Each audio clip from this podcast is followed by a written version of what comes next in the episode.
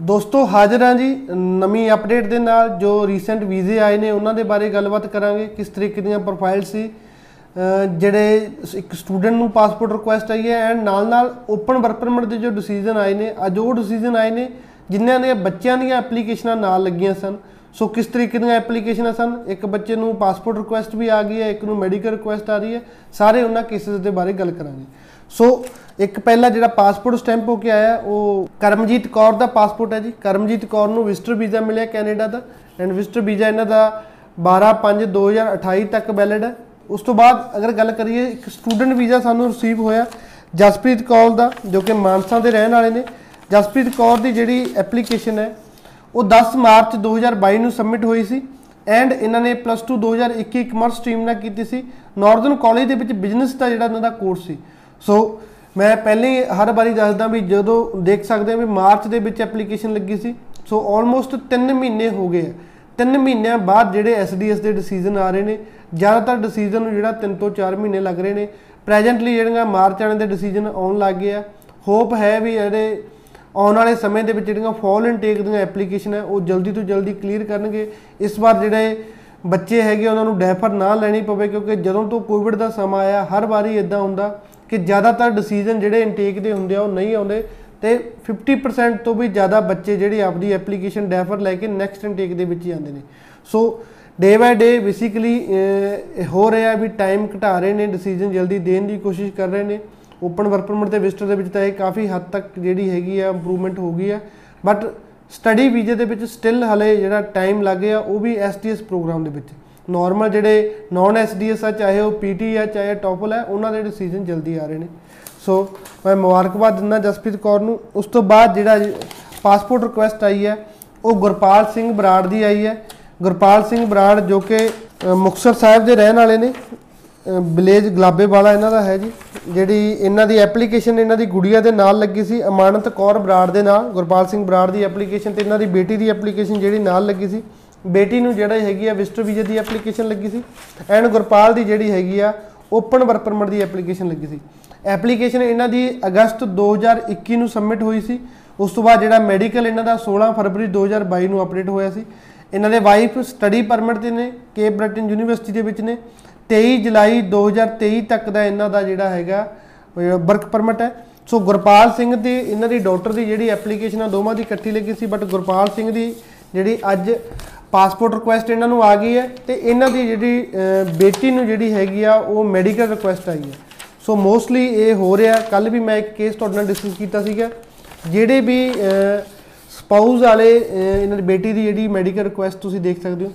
Spouse ਵਾਲੇ ਜਿਹੜੇ ਐਪਲੀਕੇਸ਼ਨਾਂ ਨਾਲ ਲਾ ਰਹੇ ਨੇ ਸੋ ਬੱਚਿਆਂ ਦੀ ਐਪਲੀਕੇਸ਼ਨ ਨਾਲ ਲਾ ਰਹੇ ਨੇ। ਫਸਟ ਆਫ ਆਲ ਤਾਂ ਜੇ ਉਹਨਾਂ ਦੀ ਅਹ, ਬੱਚੇ ਦੀ ਏਜ ਹੈ 5 ਸਾਲ ਤੋਂ ਘੱਟ ਹੈ ਤਾਂ ਉਹਨਾਂ ਨੂੰ ਜਿਹੜਾ ਹੈਗਾ ਵਿਜ਼ਟਰ ਵੀਜ਼ਾ ਮਿਲੇਗਾ। ਬਟ ਵਿਜ਼ਟਰ ਵੀਜ਼ਾ ਲਾਉਣ ਵੇਲੇ ਇੱਕ ਚੀਜ਼ ਦਾ ਧਿਆਨ ਰੱਖਣਾ ਕਿ ਮੈਡੀਕਲ ਨਾਲ ਕਰਵਾ ਕੇ ਲਾਉਣਾ ਕਿਉਂਕਿ ਵਿਜ਼ਟਰ ਵੀਜ਼ੇ ਦੀਆਂ ਜਿੰਨੀਆਂ ਵੀ ਐਪਲੀਕੇਸ਼ਨਾਂ ਗਈਆਂ ਉਹਨਾਂ ਨੂੰ ਮੈਡੀਕਲ ਰਿਕੁਐਸਟ ਆ ਰਹੀ ਹੈ। ਹਰ ਇੱਕ ਬੰਦੇ ਨੂੰ ਹੁੰਦਾ ਵੀ ਵਿਜ਼ਟਰ ਵੀਜ਼ੇ ਲਈ ਕੋਈ ਮੈਡੀਕਲ ਨਹੀਂ ਚਾਹੀਦਾ ਹੁੰਦਾ।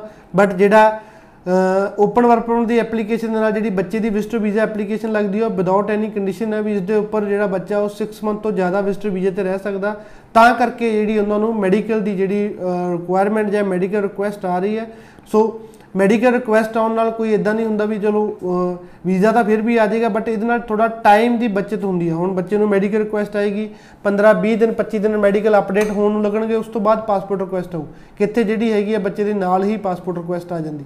ਸੋ ਕੋਈ ਵੀ ਐਪਲੀਕੈਂਟ ਜਿਹੜਾ ਹੈਗਾ, ਆਪਦੇ ਬੱਚੇ ਦੀ ਐਪਲੀਕੇਸ਼ਨ ਨਾਲ ਲਾ ਰਿਹਾ, ਤਾਂ ਮੈਡੀਕਲ ਉਹਨਾਂ ਨੇ ਲਾਉਣਾ, ਚਾਹੇ ਬੱਚੇ ਦੀ ਐਪਲੀਕੇਸ਼ਨ ਸਕੂਲਿੰਗ ਵੀਜ਼ਾ ਦੀ ਲੱਗ ਰਹੀ ਹੈ ਚਾਹੇ ਬੱਚੇ ਦੀ ਐਪਲੀਕੇਸ਼ਨ ਜਿਹੜੀ ਵਿਜ਼ਟਰ ਵੀਜ਼ਾ ਦੀ ਲੱਗ ਰਹੀ ਹੈ ਸੋ ਉਸ ਤੋਂ ਬਾਅਦ ਦਾ ਜਿਹੜਾ ਕੇਸ ਹੈ ਉਹ ਅਮਰਿੰਦਰ ਸਿੰਘ ਦਾ ਹੈ। ਅਮਰਿੰਦਰ ਸਿੰਘ ਜੋ ਕਿ ਹੰਡਾਇਆ ਦੇ ਅ, ਬਰਨਾਲਾ ਦੇ ਰਹਿਣ ਵਾਲੇ ਨੇ। ਅ, ਇਹਨਾਂ ਦੀ ਵੀ ਐਪਲੀਕੇਸ਼ਨ ਜਿਹੜੀ ਹੈਗੀ ਆ ਇਹਨਾਂ ਦੇ ਬੇਟੇ ਦੀ ਪ੍ਰਤਾਪਵੀਰ ਸਿੰਘ ਦੀ ਜਿਹੜੀ ਐਪਲੀਕੇਸ਼ਨ ਨਾਲ ਸਬਮਿਟ ਹੋਈ ਸੀ। ਜਿਹੜੀਆਂ ਅ, ਦੋਨਾਂ ਦੀਆਂ ਐਪਲੀਕੇਸ਼ਨਾਂ ਜਿਹੜੀਆਂ ਹੈਗੀਆਂ 21 ਦਸੰਬਰ 2021 ਨੂੰ ਸਬਮਿਟ ਹੋਈਆਂ ਸੀ। ਪਰ ਇਹਨਾਂ ਦੇ ਬੱਚੇ ਦੀ ਅਸੀਂ ਜਿਹੜੇ ਮੈਡੀਕਲ ਪਹਿਲਾਂ ਕਰਵਾਇਆ ਸੀ ਨਾਲ ਤਾਂ ਅ, 21 ਦਸੰਬਰ 2021 ਨੂੰ ਇਹਨਾਂ ਦੀ ਐਪਲੀਕੇਸ਼ਨ ਲੱਗੀ ਸੀ। ਮੈਡੀਕਲ ਪਾਸ ਇਹਨਾਂ ਦਾ 23 ਦਸੰਬਰ 2021 ਨੂੰ ਹੋ ਗਿਆ ਸੀ, ਉਸ ਤੋਂ 2 ਦਿਨ ਬਾਅਦ ਮੈਡੀਕਲ ਪਾਸ ਹੋ ਗਿਆ ਸੀ, ਤਾਂ ਅੱਜ ਇਹਨਾਂ ਨੂੰ ਜਿਹੜੀ ਓਰੀਜਨਲ ਪਾਸਪੋਰਟ ਰਿਕੁਐਸਟ ਆ ਗਈ ਹੈ, ਇਹਨਾਂ ਨੂੰ ਵੀ ਆ ਗਈ ਹੈ ਐਂਡ ਇਹਨਾਂ ਦੇ ਬੱਚੇ ਨੂੰ ਵੀ ਜਿਹੜੀ ਨਾਲ ਪਾਸਪੋਰਟ ਰਿਕੁਐਸਟ ਆ ਗਈ ਹੈ। ਸੋ ਇਹਨਾਂ ਦੇ ਵਾਈਫ ਕੈਨੇਡਾ ਦੇ ਵਿੱਚ, ਕੈਨੇਡਾ ਕਾਲਜ ਦੇ ਵਿੱਚ ਸਟੱਡੀ ਪਰਮਿਟ ਤੇ ਨੇ। ਤੁਸੀਂ ਦੇਖ ਸਕਦੇ ਹੋ, ਅਮਰਿੰਦਰ ਸਿੰਘ ਦੀ ਜਿਹੜੀ ਮੈਡੀਕਲ ਜਿਹੜੀ origignal ਪਾਸਪੋਰਟ ਰਿਕੁਐਸਟ ਹੈ ਐਂਡ ਜਿਹੜੀ ਹੈਗੀ ਆ ਪ੍ਰਤਾਪ ਵੀਰ ਦੀ ਜਿਹੜੀ ਪਾਸਪੋਰਟ ਰਿਕੁਐਸਟ ਹੈ। ਐਪਲੀਕੇਸ਼ਨ ਦੋਵਾਂ ਦੀ ਇਕੱਠੀ ਲੱਗੀ ਸੀ ਬਟ ਜਿਹੜੀ ਹੈਗੀ ਆ ਡਿਸੀਜਨ ਜਿਹੜਾ ਹੈਗਾ ਕਿ ਦੋਵਾਂ ਨੂੰ ਇਕੱਠਾ ਹੀ ਦੋਵਾਂ ਨੂੰ origignal ਪਾਸਪੋਰਟ ਰਿਕੁਐਸਟ ਆ ਗਈ ਹੈ। ਸੋ ਜਿਹੜੇ ਓਪਨ ਵਰਕ ਪਰਮਿਟ ਦੇ ਐਪਲੀਕੈਂਟ ਨੇ ਜਿਨ੍ਹਾਂ ਦਾ ਸਪਾਊਸ ਕੈਨੇਡਾ ਸਟੱਡੀ ਵੀਜ਼ੇ ਤੇ ਜਾਂ ਵਰਕ ਪਰਮਿਟ ਤੇ ਆ ਅਗਰ ਉਹਨਾਂ ਨੇ ਚਾਹੇ ਆਪਣੇ ਬੱਚੇ ਦੀ ਐਪਲੀਕੇਸ਼ਨ ਨਾਲ ਲਾ ਰਹੀ ਹੈ ਤਾਂ ਕਦੇ ਵੀ ਕਿਸੇ ਵੀ ਅਹ, ਬਹੁਤ ਸਾਰੀਆਂ ਅਫਵਾਹਾਂ ਇਹਦੇ ਲਈ ਸੁਣਦੇ ਨੇ। ਬਹੁਤ ਸਾਰੇ ਐਪਲੀਕੈਂਟ ਆਉਂਦੇ ਨੇ ਡੇ ਟੂ ਡੇ ਕਾਉਂਸਲਿੰਗ ਦੇ ਵਿੱਚ ਕਹਿੰਦੇ ਨੇ ਜੀ ਬੱਚੇ ਦੀ ਐਪਲੀਕੇਸ਼ਨ ਨਾਲ ਲਾਉਣ ਨਾਲ ਜਿਹੜਾ ਸਾਡਾ ਵੀਜ਼ਾ ਵੀਕ ਹੋ ਜਾਏਗਾ ਜਾਂ ਵੀਜ਼ਾ ਰਿਫਿਊਜ਼ ਹੋ ਜਾਏਗਾ ਜਾਂ ਟਾਈਮ ਜ਼ਿਆਦਾ ਲੱਗੇਗਾ ਜੀ, ਬੱਚੇ ਦਾ ਵੀਜ਼ਾ ਸੀ ਬਾਅਦ ਦੇ ਵਿੱਚ ਸਾਡੀ ਪੇਰੈਂਟਸ ਦੀ ਫਾਈਲ ਦੇ ਨਾਲ ਅਪਲਾਈ ਕਰ ਲਾਂਗੇ। ਸੋ ਸਪਾਊਸ ਦੀ ਫਾਈਲ ਦੇ ਵਿੱਚ ਇਦਾਂ ਦਾ ਕੁਝ ਨਹੀਂ ਹੁੰਦਾ ਜਿਹੜੇ ਬੱਚੇ ਦੀ ਐਪਲੀਕੇਸ਼ਨ ਅਗਰ ਤੁਸੀਂ ਨਾਲ ਲਾਓਗੇ ਤਾਂ ਜਿਹੜਾ ਹੈਗਾ ਉਹਦੇ ਨਾਲ ਤੁਹਾਡੀ ਐਪਲੀਕੇਸ਼ਨ ਥੋੜੀ ਬਹੁਤ ਮਜ਼ਬੂਤ ਹੋਏਗੀ ਥੋੜੀ ਬਹੁਤ ਸਟਰੋਂਗ ਹੋਏਗੀ। ਜਿਹੜੇ 205 ਦਾ ਜਿਹੜਾ ਰਿਫਿਊਜ਼ਲ ਰੀਜ਼ਨ ਆਉਂਦਾ ਪ੍ਰੂਫ ਆਫ ਰਿਲੇਸ਼ਨਸ਼ਿਪ ਕਰਕੇ, ਉਹ ਰੀਜ਼ਨ ਨਹੀਂ ਆਏਗਾ। ਸੋ ਬਟ ਜਦੋਂ ਵੀ ਬੱਚ- ਤੁਸੀਂ ਐਪਲੀਕੇਸ਼ਨ ਲਾਉਣੀ ਹੈ, ਬੱਚੇ ਦੀ ਐਪਲੀਕੇਸ਼ਨ ਨਾਲ ਲਾਓ ਐਂਡ ਜਿਹੜਾ ਹੈਗਾ ਉਹਦਾ ਮੈਡੀਕਲ ਵਗੈਰਾ ਕਰਵਾ ਕੇ ਸਬਮਿਟ ਕਰਵਾਉਣਾ ਚਾਹੇ ਉਹ ਵਿਜ਼ਟਰ ਵੀਜ਼ਾ ਦੀ ਐਪਲੀਕੇਸ਼ਨ ਹੈ ਚਾਹੇ ਸਕੂਲਿੰਗ ਵੀਜ਼ਾ ਦੀ, ਕਦੇ ਵੀ ਇਦਾਂ ਨਹੀਂ ਸੋਚਣਾ ਵੀ ਵਿਜ਼ਟਰ ਵੀਜ਼ਾ ਲਈ ਮੈਡੀਕਲ ਨਹੀਂ ਚਾਹੀਦਾ। ਉਹ ਦੂਸਰੀ ਕੈਟਾਗਰੀ ਦੇ ਵਿਜ਼ਟਰ ਵੀਜ਼ਾਸ ਹੁੰਦੇ ਨੇ ਜਿਹੜੇ ਕੋਈ ਫੈਮਿਲੀ ਵਿਜ਼ਿਟ ਹੁੰਦੀ ਹੈ। ਇਹ ਜਿਹੜੀ ਓਪਨ ਵਰਕ ਪਰਮਿਟ ਦੇ ਨਾਲ ਜਿਹੜੀ ਐਪਲੀਕੇਸ਼ਨ ਹੋ ਰਹੀ ਹੈ, ਇਹਦੇ ਵਿੱਚ ਹਮੇਸ਼ਾ ਹੀ ਮੈਡੀਕਲ ਰਿਕੁਐਸਟ ਹੁੰਦੀ ਹੈ। ਧੰਨਵਾਦ।